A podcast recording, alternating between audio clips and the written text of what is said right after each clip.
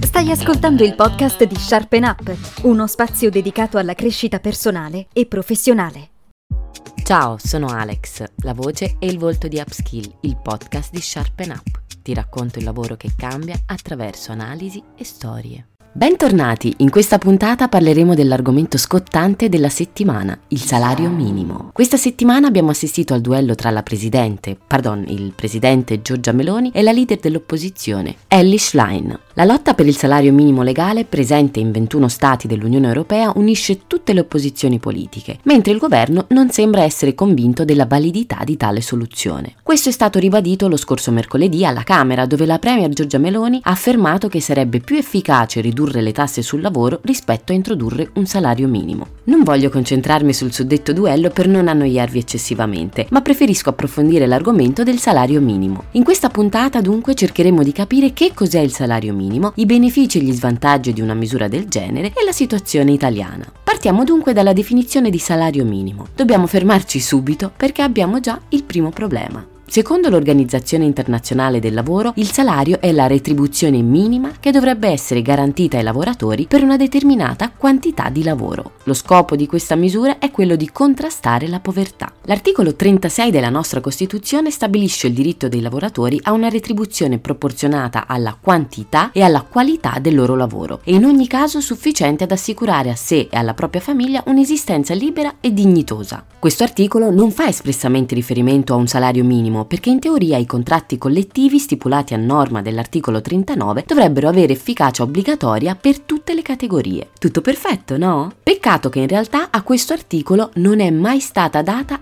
attuazione. Mi spiego meglio. L'articolo prevede l'obbligo dei sindacati di registrarsi presso uffici locali e centrali, dopo aver sancito un ordinamento interno a base democratica nel proprio statuto, acquisendo così personalità giuridica e potendo stipulare contratti collettivi con efficacia obbligatoria per tutte le categorie a cui i contratti si riferiscono. Questo però non è mai avvenuto, perché queste associazioni non vedono di buon occhio il controllo dello Stato sulla loro attività e vogliono ribadire la propria indipendenza dalla politica, dato che la registrazione comporterebbe una verifica degli statuti per accertare che effettivamente venga rispettato l'obbligo di un ordinamento interno democratico. Anche se in realtà la funzione dei contratti collettivi di dettare dei minimi economici e normativi è garantita da specifiche disposizioni, l'unico contratto collettivo che i sindacati possono elaborare è un contratto atipico disciplinato dalle norme sui contratti generali. Che cosa significa? Che in teoria le norme collettive possono essere applicate solo ai lavoratori e ai datori di lavoro iscritti alle associazioni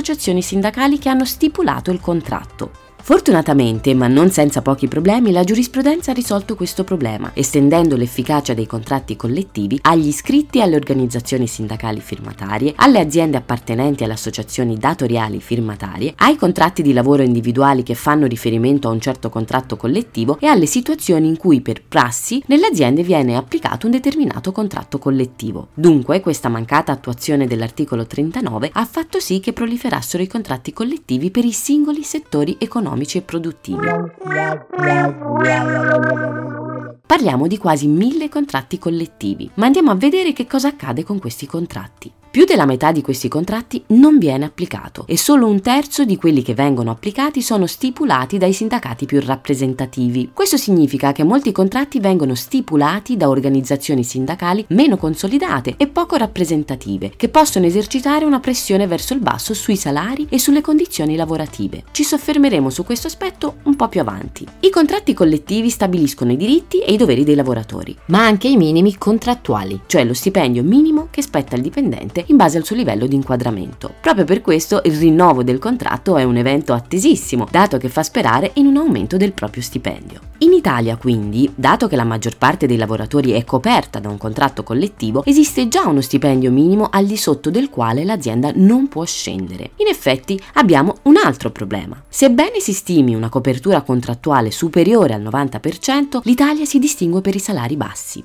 Magari fossero solo bassi. In effetti, secondo il Global Wage Report, import non solo sono bassi, ma sono diminuiti del 2,9% dal 1990 a oggi. Qui però dobbiamo fare due precisazioni. La prima è che la stagnazione dei salari in seguito alla crisi economica del 2008 è globale, anche se in Italia è più evidente. La seconda è che le retribuzioni basse sono più alte di quelle della media europea, mentre quelle alte sono più basse. Ma andiamo a vedere come mai i salari sono bassi. Da un lato bisogna considerare la debole struttura economica del paese e una produttività anch'essa stagnante che in parte si deve agli scarsi investimenti in ricerca e sviluppo, ma anche a una carenza oggettiva di competenze. In effetti, l'accelerazione tecnologica ha generato una polarizzazione tra impieghi qualificati e poco qualificati e l'Italia è il paese con la più alta percentuale di professioni non qualificate, le quali sono anche più soggette a contratti part-time, molti dei quali involontari. In poche parole, dipendenti e manager non hanno hanno le competenze per adeguarsi all'industria 4.0. Questo si riflette anche sulla scarsa adozione delle tecnologie nelle imprese. Abbiamo già affrontato questo argomento nella puntata 12, in cui abbiamo visto che il tessuto industriale italiano è composto principalmente da piccole e medie imprese, che non hanno il capitale e forse neanche la mentalità per sostenere determinati investimenti. Un altro aspetto da considerare è l'elevato costo del lavoro, il quale, nonostante sia diminuito di quasi due punti in percentuale, rimane uno dei più alti in Europa. Tasse e contributi abbattono chiaramente l'importo netto dello stipendio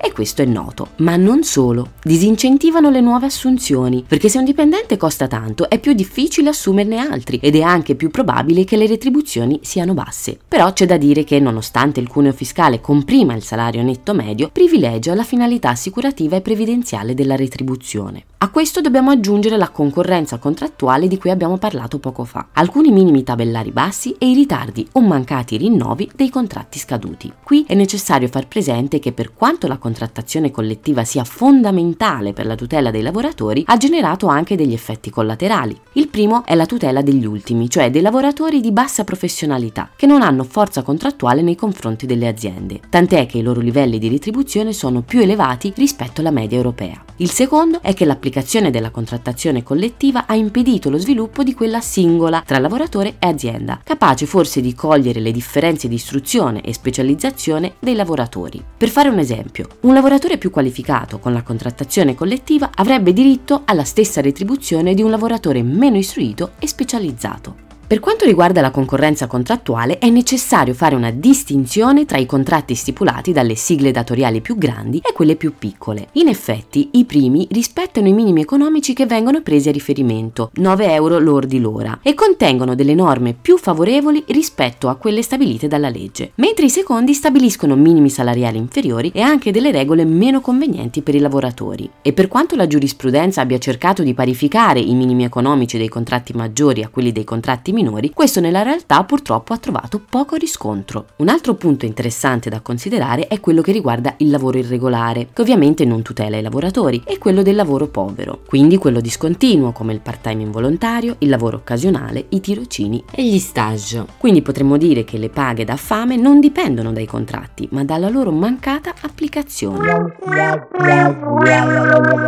E come si fissa il salario minimo? Generalmente le legislazioni sul salario minimo nei diversi paesi in cui è stato adottato lo calcolano sulla base di una serie di parametri come per esempio la produttività, il PIL, l'indice dei prezzi al consumo e l'andamento generale dell'economia. Inoltre questo calcolo viene rifatto periodicamente per mantenere il potere di acquisto dei salari stabile nel tempo. Ma chi ha adottato il salario minimo in Europa? È più semplice dire chi non lo ha adottato. Italia, Austria, Cipro, Danimarca, Finlandia e Svezia sono i paesi che non hanno un salario minimo legale, mentre coloro che ne hanno uno lo hanno adottato per compensare l'inadeguata contrattazione collettiva. E che impatto ha il salario minimo sul benessere sul lavoro? Alcuni studi svolti in Germania indicano che il salario minimo migliora la soddisfazione personale, ma non ha alcun effetto sul coinvolgimento sul lavoro e sulle intenzioni di abbandonarlo. E quali sono le proposte dell'opposizione? Le proposte del Movimento 5 Stelle e del PD danno centralità centralità ai minimi tabellari stabiliti dai contratti collettivi nazionali, riconoscendoli come retribuzione sufficiente. Tuttavia il Movimento 5 Stelle individua un livello minimo di 9 euro lordi sotto il quale i minimi tabellari non potrebbero scendere, mentre il PD prevede un salario di garanzia stabilito da una commissione per gli ambiti di attività non coperti dai contratti collettivi, stipulati dalle associazioni più rappresentative. Ma andiamo al succo della questione. Quali sono i pro e i contro del salario minimo? Iniziamo dalle ragioni dei no. Chi è contro il salario minimo sostiene che tutela solo una porzione ridotta di lavoratori, cioè quelli esclusi dai contratti collettivi. Aumenta il costo del lavoro, quindi le imprese potrebbero fuggire verso il lavoro in nero. Incrementa la disoccupazione e la mancata assunzione come effetto dell'aumento del costo del lavoro, come per esempio è accaduto in Spagna. Aumenta i prezzi dei prodotti o dei servizi per far fronte all'aumento dei costi del lavoro. Incrementa i contratti pirata, cioè quelli stipulati da organizzazioni sindacali poco rappresentative, che prevedono minimi salariali più bassi rispetto a quelli delle organizzazioni più consolidate. E per ultimo credono che la politica non debba fissare salari minimi legali perché le soluzioni calate dall'alto non funzionano. Quindi è auspicabile la regolazione operata dalla contrattazione aziendale. Passiamo adesso alle ragioni del sì. Chi chiede un salario minimo legale sostiene che è una misura contro la povertà lavorativa, cioè di quelle persone che seppur occupate sono a rischio di povertà. Riduce le disuguaglianze salariali, colma il divario retributivo di genere e tutela tutela i datori di lavoro dalla concorrenza sleale, cioè quella basata sui salari bassi. Adesso invece andiamo a vedere se serve effettivamente il salario minimo in Italia. Come abbiamo visto poc'anzi, la maggior parte dei lavoratori italiani è tutelato dai contratti collettivi, tant'è che anche la direttiva europea sul salario minimo indica agli stati di adottarlo qualora la contrattazione collettiva sia inferiore all'80%. Quindi, se venisse introdotto il salario minimo, a chi gioverebbe? Secondo una ricerca di ADAPT, il 97% dei dipendenti enti privati è coperto dalla contrattazione collettiva, mentre sarebbero circa 800.000 i lavoratori esclusi dalla stessa. Allo stesso modo, le retribuzioni minime nei diversi settori sono relativamente alte, quindi andiamo a vedere chi riceve un salario orario inferiore ai 9 euro lordi, circa il 2% dei lavoratori o il 10% se consideriamo anche il settore agricolo e quello domestico, nei quali si registra un elevato tasso di irregolarità, quindi retribuzioni più basse rispetto a quelle degli altri settori. Se vogliamo essere precisi, a questi dovremmo aggiungere anche altri lavoratori a rischio povertà, come i tirocinanti, i collaboratori autonomi, i lavoratori occasionali, i lavoratori in nero e i freelance a partita IVA. Tutti lavoratori che non essendo personale dipendente sono esclusi dalla copertura dei contratti collettivi. Dunque, se venisse introdotto il salario minimo, questo andrebbe a tutelare la minoranza dei lavoratori non coperti dai contratti collettivi e questo potrebbe avere chiaramente un impatto positivo sulla povertà. Però qui dobbiamo fermarci un secondo a riflettere su un aspetto importante importante che riguarda i contratti collettivi. Questi non servono solo a stabilire un minimo salariale, ma contengono anche altre tutele, rilevanti soprattutto in momenti di difficoltà, come per esempio è successo durante la pandemia, che ha visto alcune categorie particolarmente penalizzate, perché non coperte da cassa integrazione, bonus e indennità. Per questo probabilmente, più che chiedere un salario minimo, sarebbe meglio estendere la contrattazione collettiva a più lavoratori possibili.